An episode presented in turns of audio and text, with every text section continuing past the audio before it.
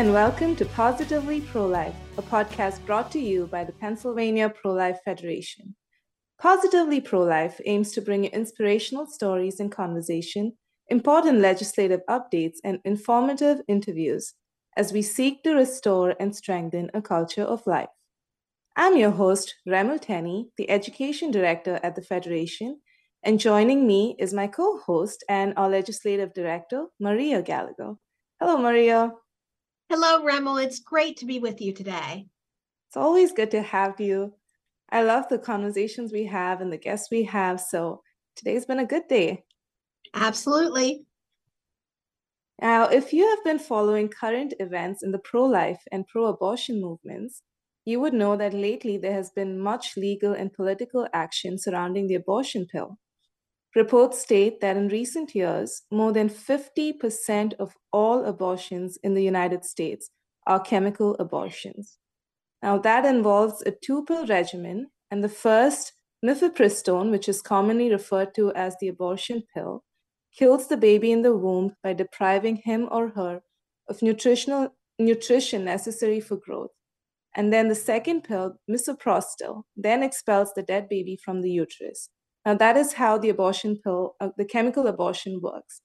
Now, the abortion pill not only kills the baby, but is dangerous to the women, to the women's physical and emotional health. This episode is the second of a two part series on the curious case of the abortion pill. We will be continuing a conversation with Randall O'Bannon, the Education and Research Director of National Right to Life, and we will talk about the latest developments in the abortion pill case what it could mean for pregnant women around the country, and the common myths surrounding the safety of, the, of this lethal drug.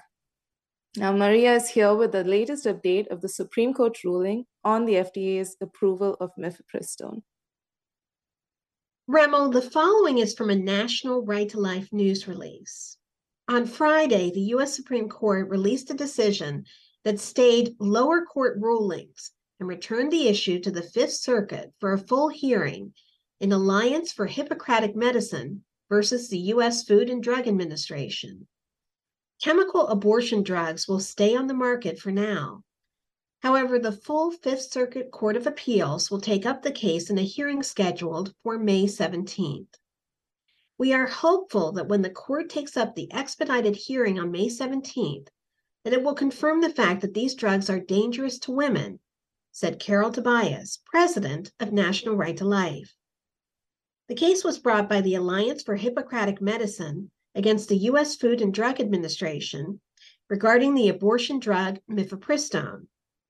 Justice Alito dissented from the decision, writing about the ruling of the three judge panel of the Fifth Circuit that it would simply restore the circumstances that existed and that the government defended from 2000 to 2016 under three presidential administrations. The circumstances that existed from 2000 to 2016 were a series of protections meant to reduce the many dangers of chemical abortions. The U.S. Supreme Court gives the full Fifth Circuit the opportunity to evaluate the case on its merits and review the materials presented to them in a timely fashion, said Tobias. What the courts will see is a drug that does not cure a disease or alleviate the symptoms of a disease. It was developed to take the life of an unborn child and always has the potential to harm the mother. Remel. Thank you, Maria. Now, in the previous episode, we talked about the abortion pill and the FDA's approval, why it was challenged after 23 years, and what is the data that's speaking to us about um, the dangers of the abortion pill and also some of the risks of making mifepristone available in pharmacies and through mail. Now, today we will be continuing that conversation with Randall O'Bannon, Education and Research Director at the National Right to Life. And he's here to keep us updated and aware of what we are up against if access to abortion pill is expanded and if safeguards to that are done away with.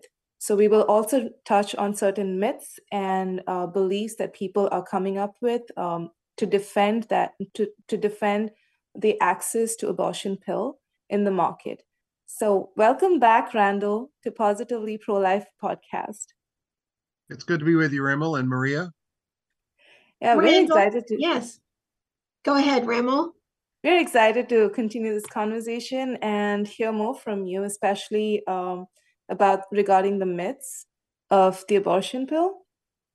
Um, Maria, did you want to say something before we begin? Um, I wanted to ask a question, and, and that was what is the latest development with the Supreme Court's involvement? Um, that was from Friday, the and the in the uh, uh, release that you just read. Um, Justice Alito uh, put forward the the statement of the court that they were just going to allow the process to play out further, and they wanted to, they were going to allow the RU-486 or mifepristone to continue to be available as it has been uh, for the past several years. So we were disappointed with with that result. We were hoping that they would have actually allow it to be pulled from the market or to at least to uh, reinstate some of the regulations that were that were on there in the past. But what the court has decided that they're going to do is they're going to let the process play out. It's going to go back to the Fifth Circuit, where they're going to consider the ruling that Justice uh, Kacsmaryk uh, gave in the uh, district court, and consider whether or not uh, the the drug should be pulled from the market, uh, or, or, or the uh, the excuse me, the approval of mifepristone should be pulled, and whether or not, and if that doesn't happen, for some reason, they decide that that the the challenge came too late, that the approval will have to stand, that maybe they could at least go back to the rules that were in place uh, prior to 2016, and that was when that you had to have multiple visits to the uh, to the clinic uh, to have an examination, to uh, be screened, to be administered the mifepristone, come back for a second visit to receive the uh, misoprostol, and then finally for a third visit at follow up. So there were three visits, and it was originally limited to women who were no more than seven weeks uh, past their last menstrual period or seven weeks of pregnancy. Uh, and originally it was also limited to only being prescribed by uh, doctors and not by, for example, nurse practitioners or, mm-hmm. or other clinicians. And if it were to go back to the rules that were in place in 2016, uh, that would be the case and that would mean that uh, you would have you would have the uh, women would be getting at least the um, would at least be getting the uh, ultrasounds or, or, or some sort of exam to determine how far along they were. Uh, you they would also be able to be checked for ectopic pregnancy, which you can do very well with a uh, ultrasound machine. Um, and uh, they would also be screened for the other conditions. So they would not be getting this uh, so farther along when the risks are higher. Uh, the uh, the uh, likelihood of failure is more likely. Uh, the uh, there'll be more bleeding and so forth. So that would at least make it not safe for the baby, but at least somewhat safer for the women who take it. Um, but that's where we stand, and that's going to be going to the court. the Fifth Circuit is going to be examining it in detail on May the 17th in a couple weeks from now. So, the way the FDA approval, we talked about this in the previous episode, the way that the approval was granted was that it was fast tracked and pregnancy was termed as an illness. And uh, the abortion pill, mifepristone, was supposed to provide therapeutic benefits to the women. Right. So I just wanted to ask now that this is being revoked, there is a lot of conversation revolving um, how if abortion pill is not available, it cannot be used to treat certain diseases and things like that, or certain illnesses. Now, could you could you tell us is mifepristone used for therapeutic purposes to treat any kind of illness? Well, when it was first uh, brought before the FDA, the only reason for which they sought approval and they got approval was for uh, abortion for the killing of uh, unborn children. Um, now, even though that was the reason it was developed and it was approved, it has properties that researchers eventually found made this sort of drug effective treatment for uh, situations like Cushing syndrome. Now, Cushing syndrome is a condition where the body produces uh, overproduces cortisol, which affects the, bo- the body's ability to regulate metabolism, blood sugar levels, blood pressure, fluid balance, and it's just generally their the, the body's ability to respond to stress. So in 2012, that's years, you know, over a dozen years after the approval for mifepristone, researchers with a company called Corcept sought and received separate approval to produce mifepristone as a treatment for Cushing's, and they got approval for a drug, uh, uh, mifepristone, under the drug name, trade name Korlym. Now, it's a separate drug, approved and sold under a different name. It's given at a different dose, and it's sold at a much higher price.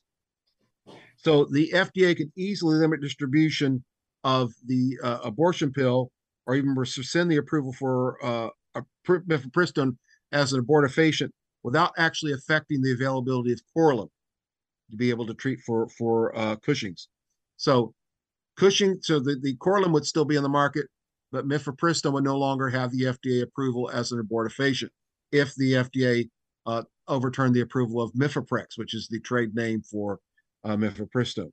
Now, people say, well, couldn't they just use the Korlym and use that for abortion? Well, actually, that's that's that's not that easy to do, because even if a rogue abortionist were to prescribe Korlym as an alternative to Mifeprex or generic mifepristone, the cost, which is about eighteen thousand dollars for a standard month subscript uh, prescription of Korlym, would make it very cost prohibitive for the mother and if they were just maybe say, well, okay, they're just going to prescribe a single pill, mifepristone. See, that would raise suspicions of pharmacy that you're misusing that drug because that's not the purpose for which Korlym was approved.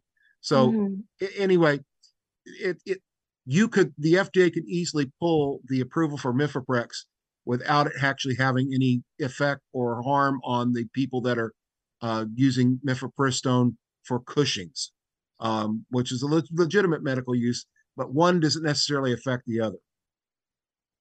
That's Randall, how do you respond to those who say that taking mifepristone is safer than taking a Tylenol? Um, that's that's a that's a very good and interesting question. Um, just real quickly, let me say, considered in terms of deaths per dose, uh, it simply isn't so. Um, what you have here is a not so clever sort of statistical sleight of hand where advocates try to get you to compare the number of deaths from a relatively lightly used product like RU-486 or mifepristone with one that's used by billions of people every year. So, yeah, this is what they'll this is what they'll tell you. They'll say, well, about 150 Americans die from Tylenol every year, and and uh, and at the same time, there have been 28 deaths, only 28 deaths among Americans from uh, mifepristone patients since the drug was approved in 2000. So when you look at that, 28 deaths from mifepristone in 20 years against 150 deaths against Tylenol in just a single year's time, it sounds like that mifepristone is safer. But wait, see, this is where you have to pay attention to what the numbers are. That's 150 Tylenol deaths against a backdrop of 25 billion uses or uh, doses of Tylenol per year. So there have only been 5.6 million, that's a lot, of chemical abortion in the United States since 2000, but that's less than a thousandth of the sales of Tylenol in a single year. Now, what does this do, do to your risk factor? Pay attention because this is this is why you need to understand this. Using the minimal figures that are supplied by the FDA, your risk of dying from taking a mifepristone pill is about one in 200,000.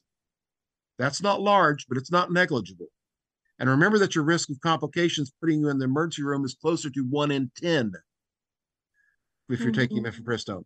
But your risk from death of Tylenol is actually something like one chance and 166.7 million, even including those who overdose and fail to follow manufacturer instructions. So, yes, women die from, uh, uh, people die from taking Tylenol. Most time it's from overdoses or misusing the drug. But still, this means that your risk of dying from mifepristone is 833 times your risk of dying from Tylenol. That's so so neither is likely to kill you, but the statement that mifepristone is safer than Tylenol is clearly false. You are 833 times more likely to die from taking mifepristone than from Tylenol. Um, it is not safer than taking Tylenol, not by a long shot. Uh, those are some very interesting numbers there, and it's quite um, it's appalling that the statement is is what a lot of people believe, uh, despite it being so. Despite the numbers showing that it's different, like studies show that that mifepristone is definitely it has a lot of adverse effects. It has deaths. Uh, it has caused the deaths of women, but it's because it is underreported. Um, we have this we have this common myth just floating around for everybody to hear right and and the reason why people have heard this because it's what the abortion industry repeats and puts out in the media over and over again and the media is just too often too lazy to be able to check and see what mm. the actual numbers are and what they mean yes um, now can you tell us what are the far-reaching consequences of quote unquote expanding access of abortion through pills um it's it's actually rather simple uh, uh, and and sad.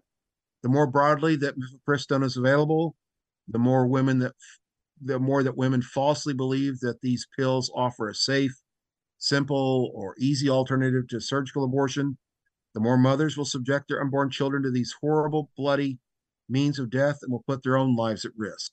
So it's it's as long as these this uh, promotional advertising and and propaganda gets out, more women will think that oh you know they're scared to death of having a surgical abortion they they don't like the idea of having to show up at the, at the clinic and and uh, have strangers uh, uh, uh looking at them and and examining them and and using these mechanical instruments to get into to their most private places but they think oh well i just take a pill and that this this baby will just like magically disappear now the truth is it's nothing like that um, that people that most people don't realize is that you bleed more from a chemical abortion than you do from a surgical abortion.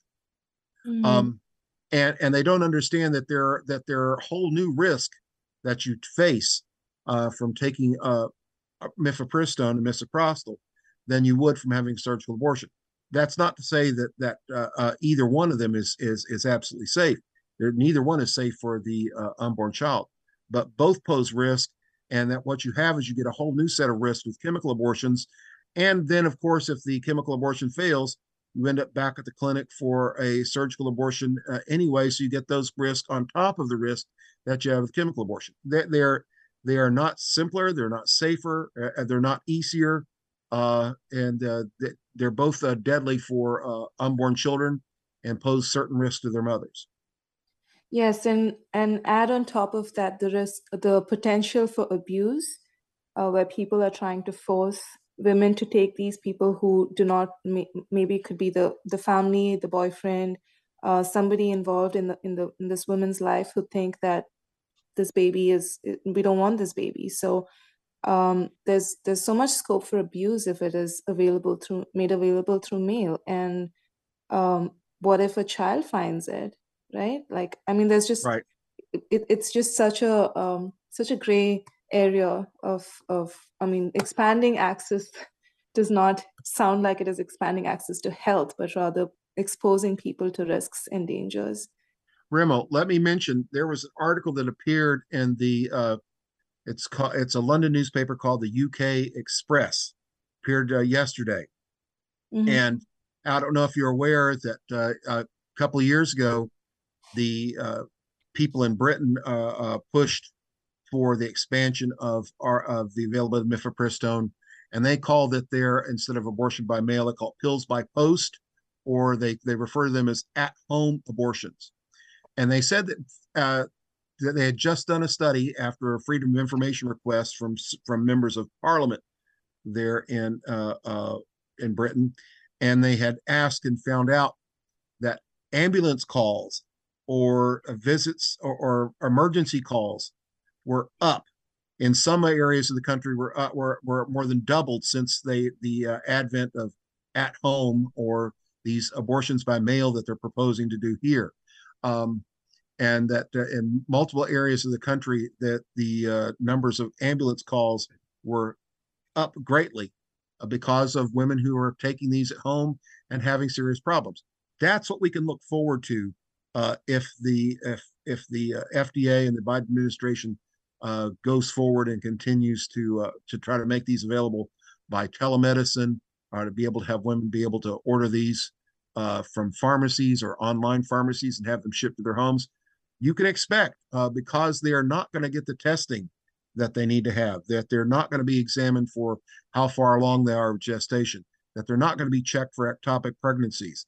Um, you can expect that there will be a lot more um, medical emergencies happening, women showing up at the ER uh, with severe bleeding episodes, uh, ruptured ectopic pregnancies, uh, maybe infections that they've gotten because they didn't have that uh, um, uh, doctor's examination or, or any sort of genuine serious screening for their gestation, ectopic pregnancy, and these other issues. And Randall, I would imagine that there is also a profound psychological impact because the woman is left to deal with the abortion on her own. I mean, there may be no one with her when this occurs and and i would imagine it would be very traumatic. They this is something that the abortion industry just does not like to talk about as you might imagine. Um, but women who've taken these pills talk about the the encounters that they have with their children uh, of seeing the baby swirling around in in the the shower drain or or seeing what they say tiny fist or or or seeing the eyes or, or that be able to recognize their their unborn their, their child, which is their aborted child, uh, there among all the blood and all the other tissue that's that's that's come out. Um, and this is something that they typically do not see when they're going through a surgical abortion. Uh, this is something that they are, and, and this is something that uh, they're often by themselves. They're having this one-on-one encounter in their own home uh, with their child who's just who just been aborted, and that's in, in a very painful, difficult way. That that's going to live with them uh, the rest of their life. It's probably the subject of of, of nightmares uh, over the over the years, and talk about needing some sort of serious uh, uh, psychological healing and restoration.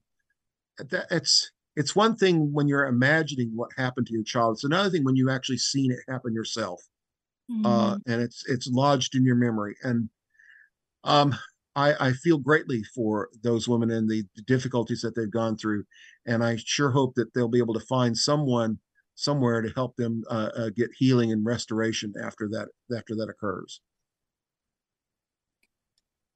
Yes, um, we do have Rachel's Vineyard Ministries, and a number of other healing ministries that are available for women um, seeking healing after abortions. Now, something that I recently came across, which was very interesting, is that a lot of women who go through, who suffer an abortion, apparently in the first few years, they do not realize the effects or the ways that it has affected them.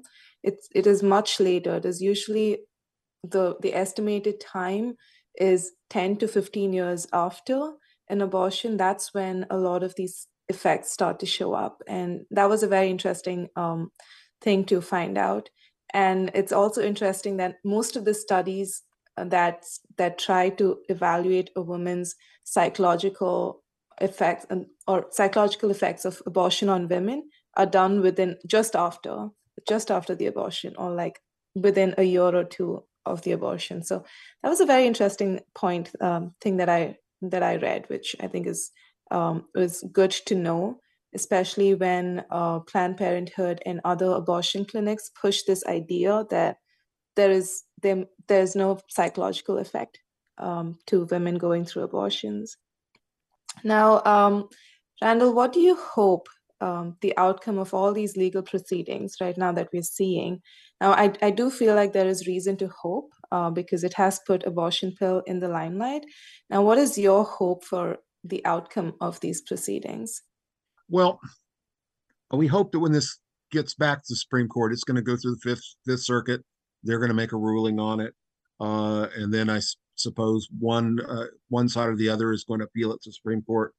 Uh, but that when they go back and they study the uh, Alliance for Hippocratic Medicine's uh, brief, that they will see, like the district judge did, uh, the merits of the uh, complaints of the pro-life doctors, uh, and and pull the approval of mifepristone as an abortifacient. Now, I think um, that that would be the the the ideal outcome. If for some reason they they think that they can't do that, uh, they think that the complaint was filed too late, for example, which is one of the the claims that the abortion side is making. I hope that they'll heed the advice of the Fifth Circuit and at least reinstate the protections that existed before 2016. That's with the uh, multiple in-person visits, uh, limiting it to seven weeks, uh, requiring that only be distributed by uh, physicians, um, and that they'll that they'll drop this idea of uh, distributing it by telemedicine or by mail or through pharmacies entirely. Um, that's what I hope will do. I, I hope will happen. Uh, there's a possibility, of course, that the Supreme Court will simply say, uh, no, this is the the FDA is the authority that makes the decisions in this situation, and they have declared that it's safe and effective, and that we're not going to challenge the federal agency. In those circumstances, it's going to have to be a matter of what the state can do uh, about abortion in general, either either about uh, chemical abortions specifically, or about abortions in general, whether there's some sort of protection that the state can apply. Uh, several states have, have uh, as you know, uh, offered protections for unborn children throughout all of pregnancy. Some of them have specifically addressed and said that uh, that there will not be, they don't authorize chemical abortions, or they will say that they don't authorize uh, abortions by telemedicine. Um, all those things, the Supreme Court in in Dobbs has said these are things that a state can do. So your state can, in fact, prohibit uh, or, or, or, or the any kind of abortion that it wishes to, for whatever reason it wants to, um, whether or not the the uh, court decides that uh, these are officially safe or unsafe. Randall O'Bannon of National Right to Life, thank you so much for being on the program today. Thank you. Glad to be with you. Positively Pro Life is made possible through the generous support of the members of the Pennsylvania Pro Life Federation all across the Commonwealth. The Pennsylvania Pro Life Federation is the largest single issue pro life organization in the Keystone State, with more than 40 local county based chapters. We shine a spotlight on the most vulnerable individuals from the very dawn of life to the twilight life. To learn more, please visit our website at paprolife.org. And remember, there is always a reason to choose life.